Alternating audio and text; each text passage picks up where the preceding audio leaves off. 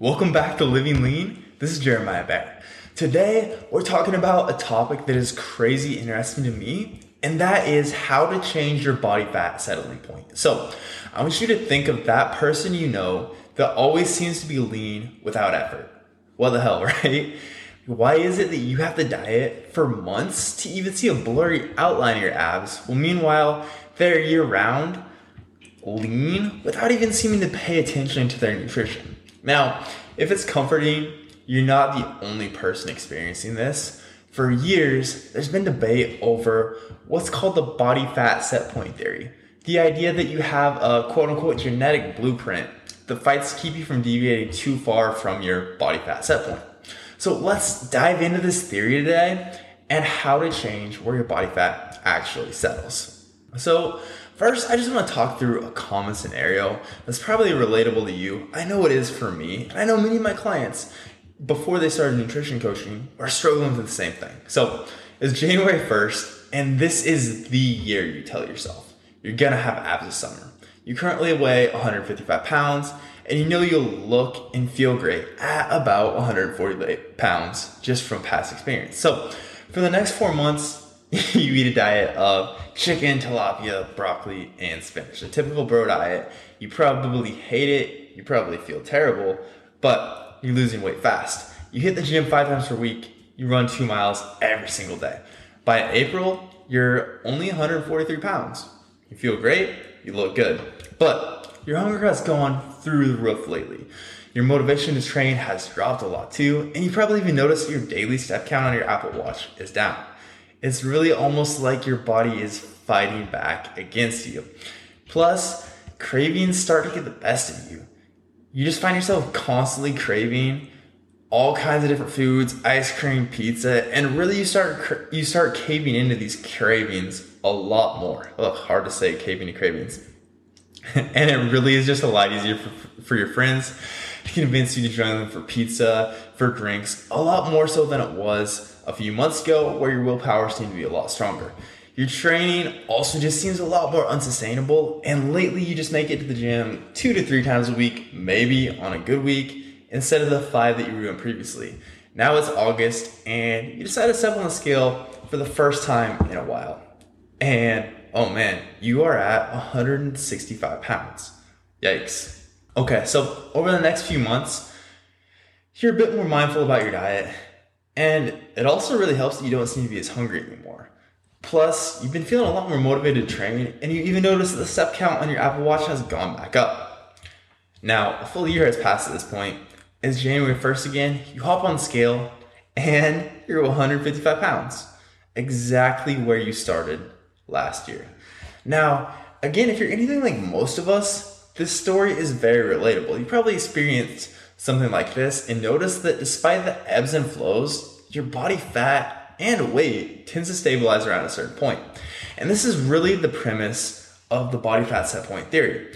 Basically, when you deviate too far from your set point, different mechanisms in your brain and body upregulate or downregulate. So think things like hunger, your motivation to train, your non-exercise activity to really return your body to where it's comfortable.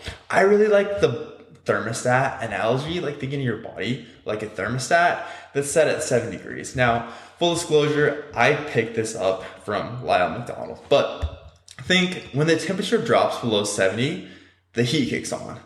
When it goes above 70, the AC comes on. And really, your thermostat always regulates right around 70 degrees. When we deviate too far from that, counter mechanisms come into play to bring it right back to 70. So the question is, is the body fat set point real? And this is really where we get into the body fat set point theory versus the settling point theory. So the idea of set points and inevitably returning to your predetermined genetic set point is honestly pretty damn depressing. But fortunately, it does seem that it's more like a settling point than a set point.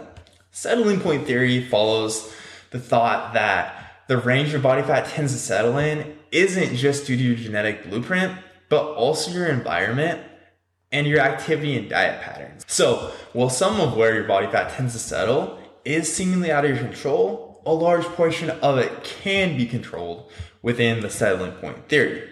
And this theory is honestly much more widely accepted, and in my own opinion, from years of anecdotal experience, much more accurate. So the question is, which I'm sure you're wondering, if you currently have a high settling point, how do we change that? Well, let's dive into the factors that determine your settling point and really crack your settling point code. So, first, we want to get into the physiological factors that affect, that impact your settling point. And first of all, the one that gets the most blame from everyone is your metabolism. So, metabolism is all your bodily pro- processes that burn calories. It has four, four components.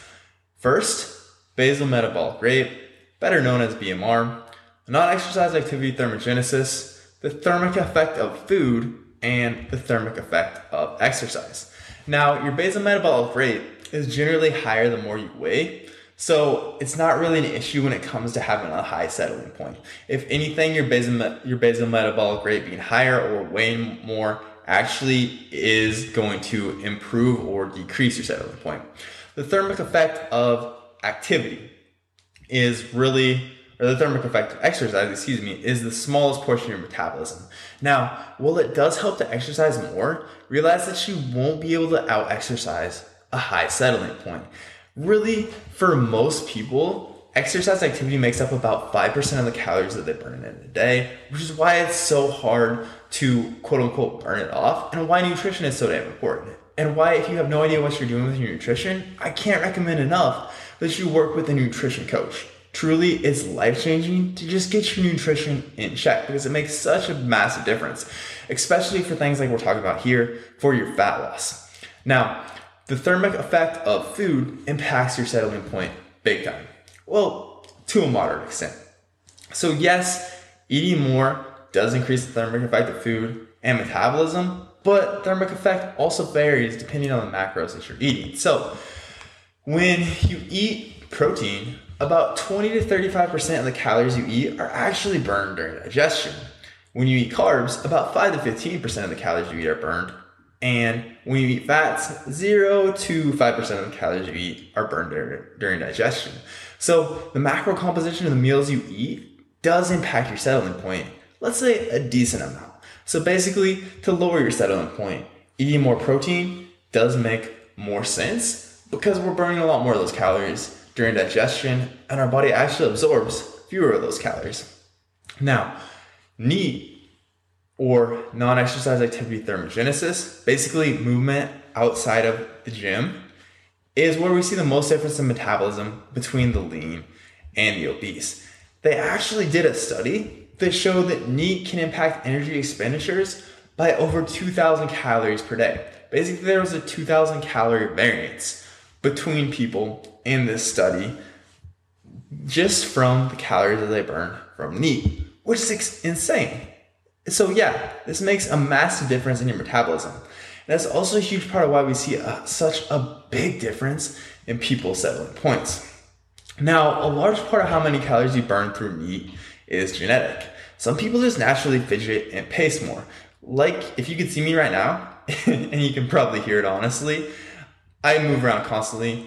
I talk with my hands big time. Little things like that add up a lot. Some people don't fidget don't pace as much, just little things like that. But we can somewhat make up for this by setting daily movement goals, which is exactly what I do with all my clients focused on fat loss. We always track your movement because NEAT is such a big variable of this. Now, next, there are adaptive and rigid metabolism. So, metabolism varies a lot in how it responds to overeating or undereating, especially your non exercise activity thermogenesis or NEAT.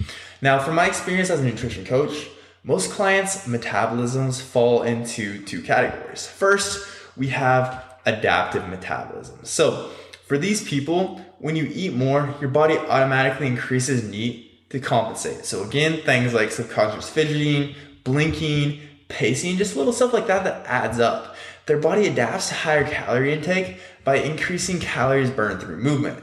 So, their weight will stay the same even though they're eating more calories. And people like this can typically maintain a relatively high calorie intake, but the reduction in NEAT when they decrease also means that they have to drop calories lower than expected to lose fat. So people like this, usually these are the clients, they have very high maintenance calories. After we get done with the cutting phase and we go into a maintenance or even a lean gains phase, we gain seemingly continuously for a very long time.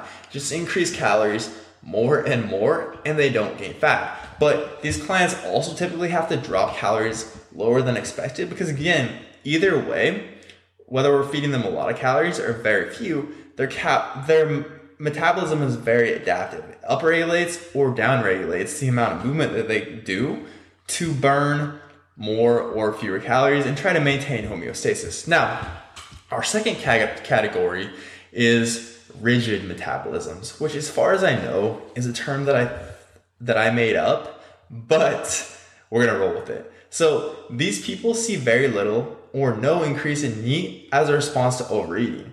So for them, fat gain is a bit easier. But on the bright side, these people also usually don't have to decrease calories as much to lose fat because calories burned through NEAT don't decrease as much as they would for someone with an adaptive metabolism. I definitely fall into this category. Um, for example, when I got ready for my first photo shoot, I never had to drop below 2400 calories. But if I eat over 3000 calories, I will gain very rapidly, very consistently until I'm close to 250 pounds. Now, I've worked with many clients in both of these categories, but either way, like there's a, a positive and a negative. For people with rigid metabolisms, it is easier to get leaner, but people with adaptive metabolisms, you can eat more when you aren't trying to get lean. So, again, either way, you have some good some bad. But to really prove this idea, a 1999 study fed 16 people 1,000 calories over their maintenance intake per day.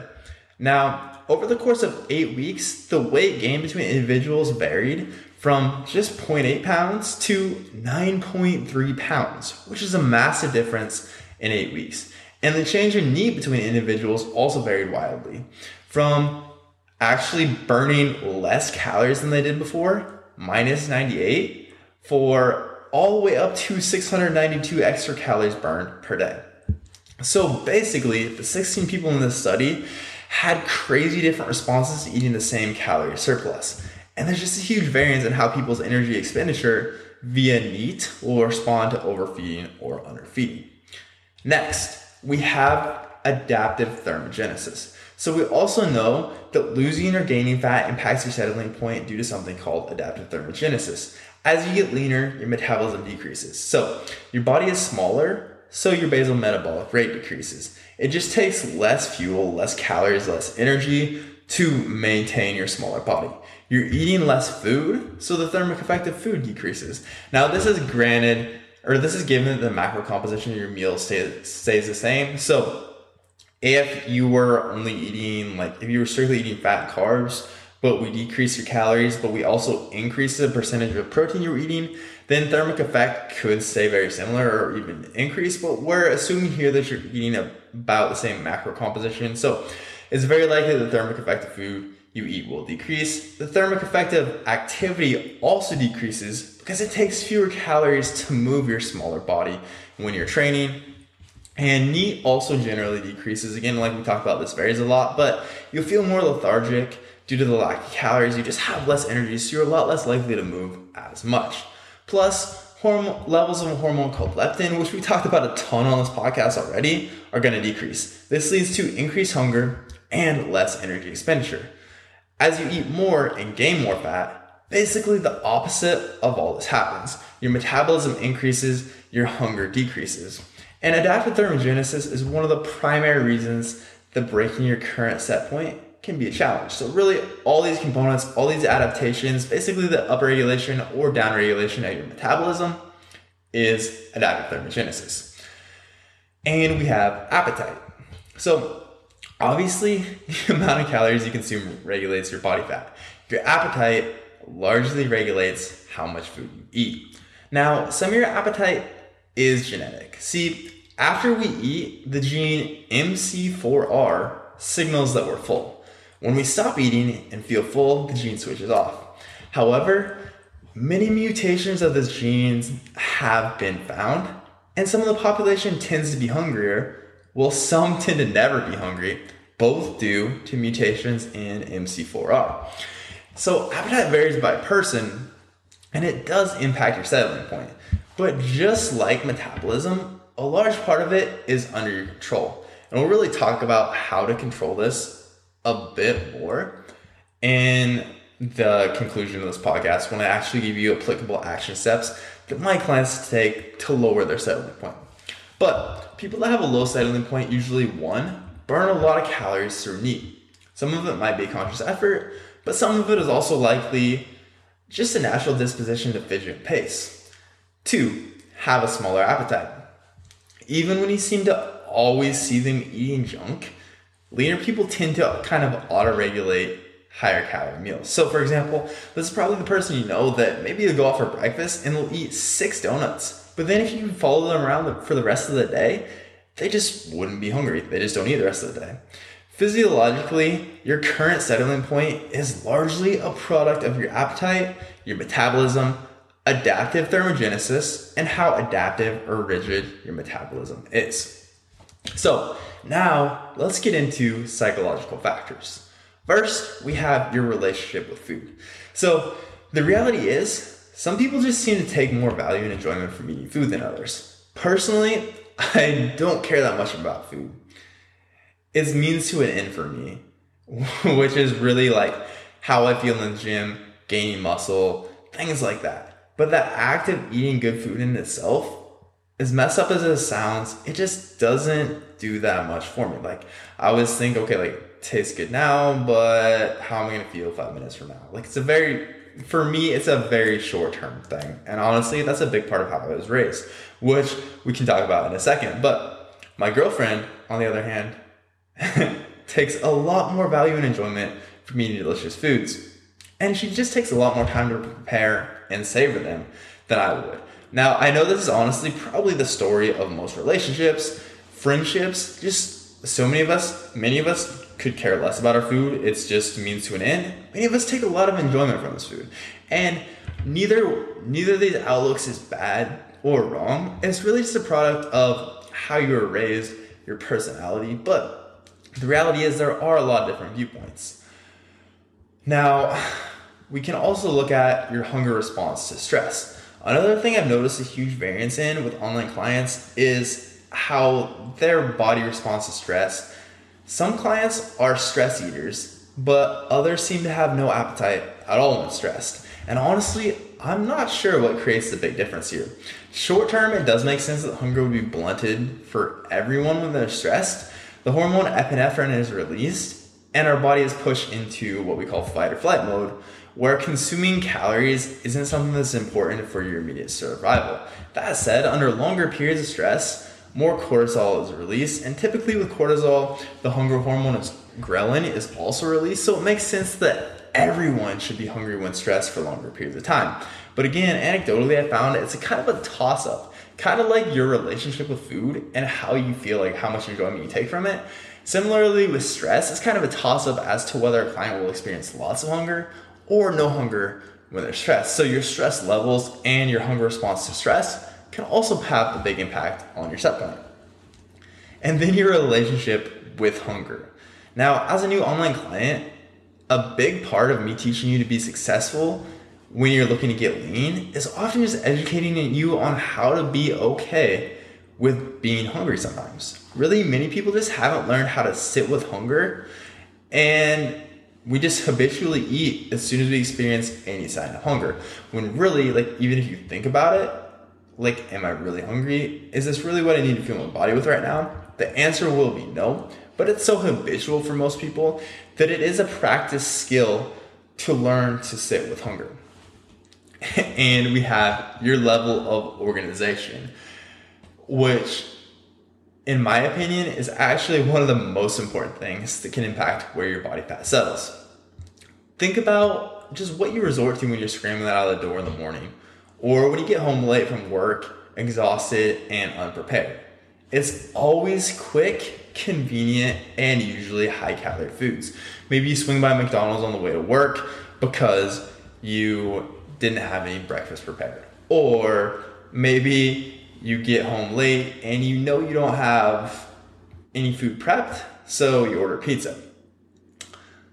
Little things like this make a massive difference in the overall amount of calories that you take in. So, organization, being prepped ahead for things like this is actually, as weird as it sounds, one of the most impactful things on where your body fat settles. Your relationship with food and hunger, how well you handle stress, and how organized you are play a massive role. All of those play a massive role in your current body fat settling point.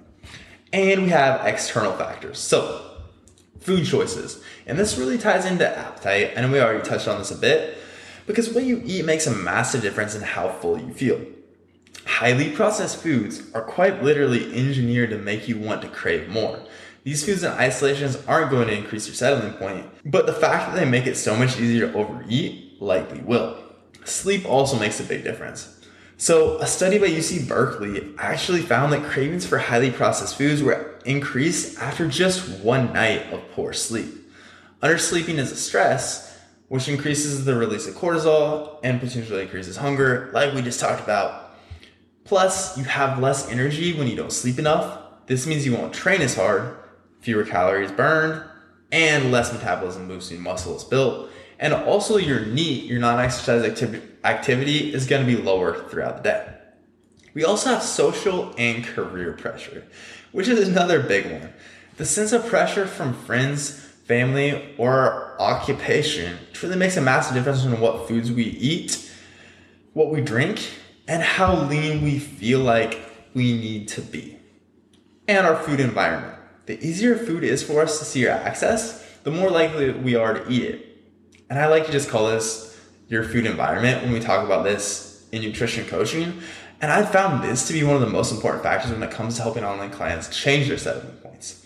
So, in summary of this section, lots of external stuff you don't really think about is actually impacting your settling point, and it makes a massive difference.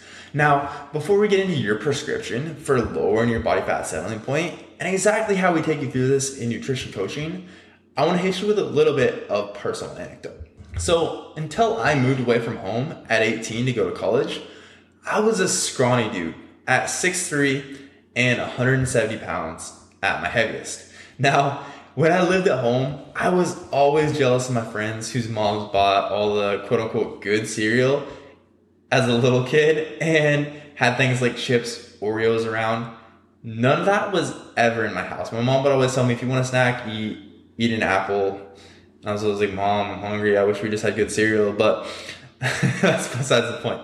My house is just barren of snack food, snack food outside of fruit. And it really was a rarity that my family ate out. So 95% of the food I ate was home cooked and minimally, minimally processed.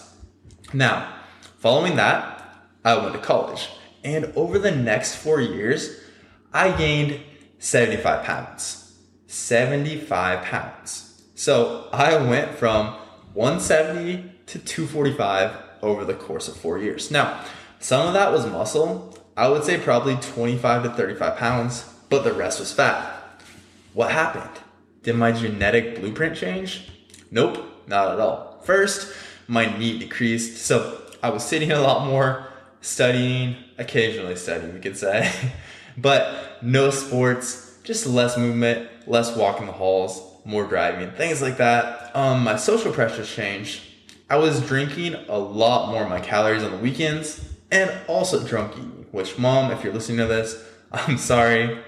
And my food environment changed massively. So I decided, hey, I finally have my own house or I'm living in the dorms and I had access to the dorm cafeteria. I am gonna make up for this lack of all the good cereal, Doritos, all that that was missing in my childhood, I am going to have them constantly available now.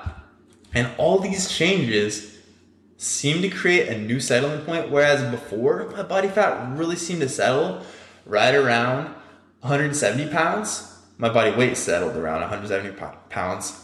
Really, my body started to settle. 245 was really where it seemed like my body was comfortable with all these changes. Now, fortunately, even though it was confusing at the time, the factors that led to this weight gain were very much under my control.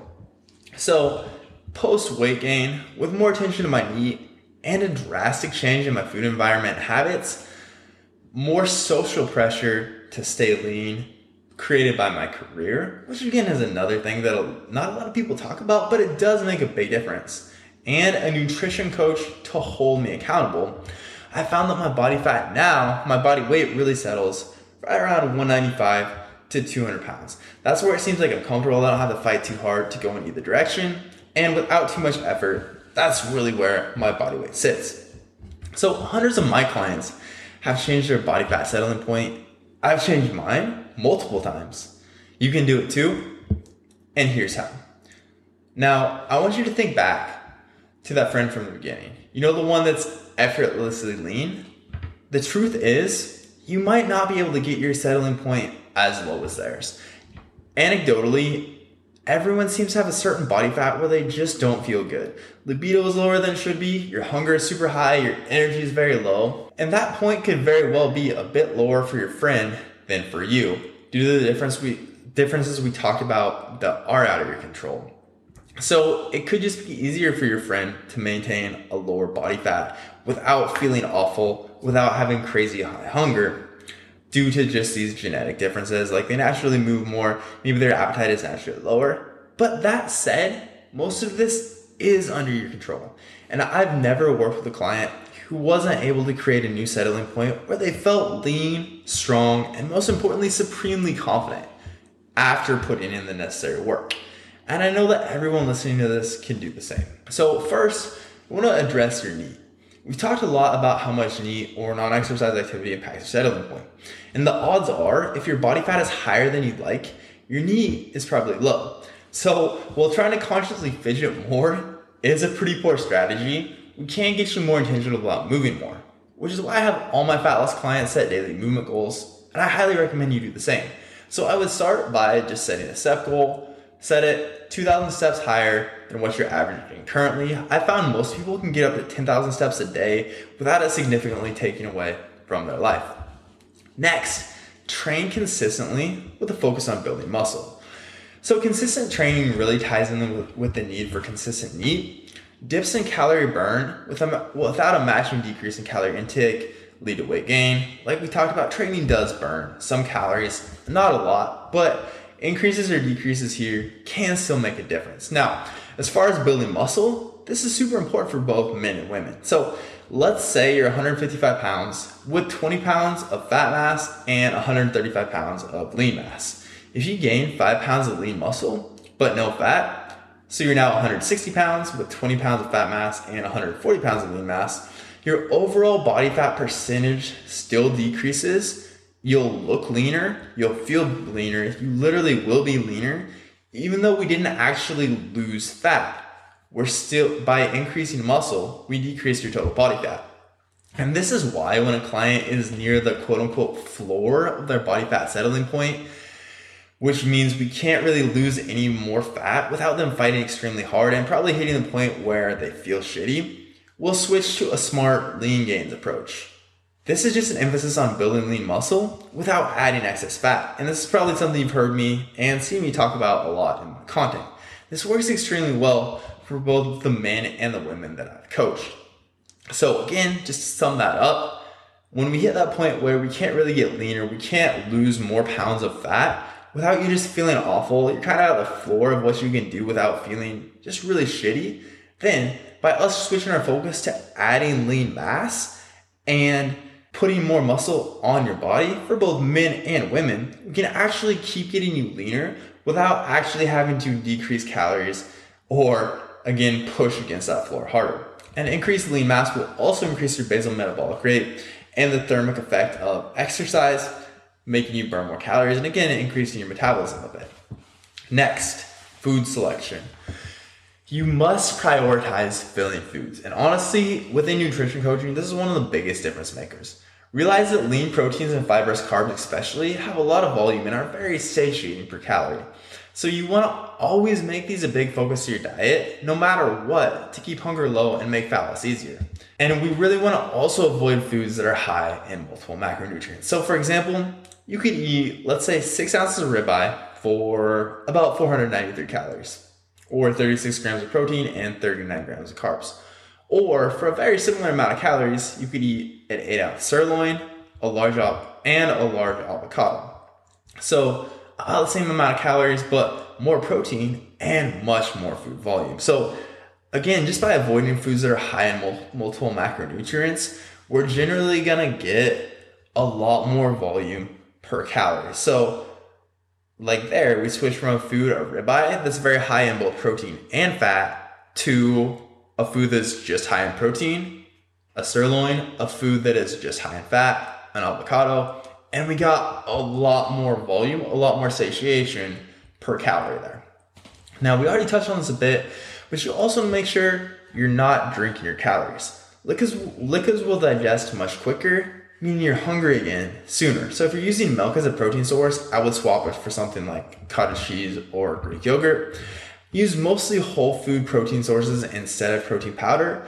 Similarly, protein does make hitting your protein goal easier, but it also digests very quickly and doesn't do near as much to keep you full. 50 grams of a whole foods protein source, so for example, 8 ounces of chicken, is going to be much more filling than 2 scoops of protein powder. Eat protein at every meal. Now, by this point, you know that protein is very filling, right? I think I've said it 100 times. And it also has a high thermic effect. So it makes sense to eat lots of protein and spread it evenly across your day to keep yourself full. The number one focus of all your meals should be including at least 25 to 40 grams of protein. And then find lower calorie versions of oils, dressings, and condiments. These are such sneaky ways to add in more calories. These are often ways that sabotage people's fat loss or actually these are reason, a big part of the reason why so many people's body fat settling point is so high. We don't think of all these little calories, all these little sources of calories that add up big time. So I'd largely recommend swapping olive oil for a calorie-free cooking spray. Now, that said, realize that cooking sprays also have calories, but it's gonna be a lot less. Like they'll say zero calories on this pan, but it's for like one eighth of a second spray. So it does have some calories, but the reality is using a cooking spray is often still gonna be a lot less calories than if you coated a pan with olive oil. Find lower calorie versions of barbecue sauces or use steak sauce and swap high calorie salad dressings for something like a fat free vinaigrette or just look for lower calorie, lower fat salad dressing options. With a few easy swaps here that really you won't even notice, we can literally give you hundreds of extra calories to work with in a day. Now, we also want to eliminate cravings and rework your food environment. I really talked about this a lot in the last episode, the last Q&A, about how to manage cravings. But basically, you want to rework your food environment. So, look at what foods you have available and what cues could potentially be triggering you to eat certain foods. So, if you drive by the bakery and suddenly have the urge to eat a donut, maybe, or maybe as soon as your kids get home, you have the urge to drink, we want to look at the habit loop. All habits are formed in a loop of cue, craving, response, and reward. If we break any part of this loop, we'll break a habit, which in this case is a craving for a specific food.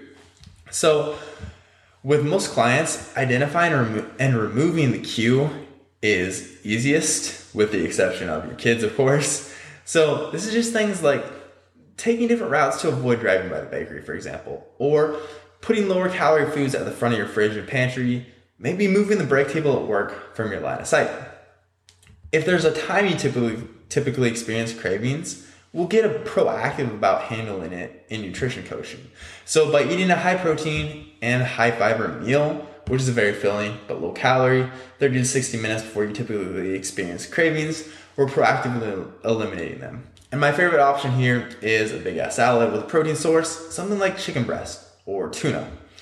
And we also all have foods we just struggle to eat in moderation. Sometimes these are quote unquote healthy foods. For many, it's nut butters. Things like ice cream are very obvious if you struggle if you struggle with eating that in moderation. If these are in your house, you'll eat them. So set it up to where you actually have to go out of your way to get these foods. There's nothing wrong with them. But setting it up to where they're not constantly available will make it a lot easier to eat them in moderation. Now, as far as organization goes, which is another big part of what throws off people's settling points, first, meal prep. Being prepped ahead nearly guarantees you'll never not have the right foods available or run out of time to eat like you need to. All of my online clients, they get the best fat loss results meal prep ahead. I can't emphasize enough what a difference maker this is. Truly, like meal prep takes so much willpower out of the equation and makes hitting nutrition goals almost automatic. Now, for clients that are really struggling with hitting their nutrition goals, I also typically have you plan ahead. So I'll literally have clients plan their next day out in MyFitnessPal and then shoot me their strategy for the next day the night before. From there, I dive into it. I help them adjust, maybe make some food swaps to give them more satiation, more fullness out of their meals. But really, the most important thing there is just planning ahead. When we get clients doing this, 10 times out of 10, they have an amazing week, amazing weeks, and then planning ahead becomes a habit. And next thing you know, you're leaner, you're stronger, you're much more confident. You also want to plan your training sessions ahead of time. If you're not intentional about when you'll train, all of your time will be filled with random things that seem important at the time. And you'll really end up having another week where you quote unquote couldn't find time to make it to the gym. This stuff is important, so you need to plan it ahead. We also want to eliminate negative social pressures to de- decrease your body fat settling point. And really, there's a couple different scenarios here that I deal with a lot, that I help my nutrition clients deal with a lot. First, there's someone with good intentions who doesn't understand why you don't want to eat or drink something. And this is super common with family when you feel like you're getting pressure from your family to eat or drink, even when it doesn't align with your goals. So, here, if it is something you want to eat and you can work it in your calories, go for it. But if it's not something you want, or it'll throw you off your nutrition significantly, just explain what you're trying to accomplish to said family member or friend and that you're just not hungry or thirsty. After a sincere conversation, more times than not, they'll understand it's nothing personal or judgmental, and they'll really likely be very supportive. But it all comes down to just having that actual conversation with someone instead of just avoiding it or like resenting them in the back of your head, like, oh, they don't understand what I'm going through. No, just put it out there and talk about it. Now, the second situation is where someone is intentionally trying to make you feel guilty for not eating something even though you don't want to eat it in the first place. Now, in this case, they're likely upset that you're doing something they feel like they should be doing.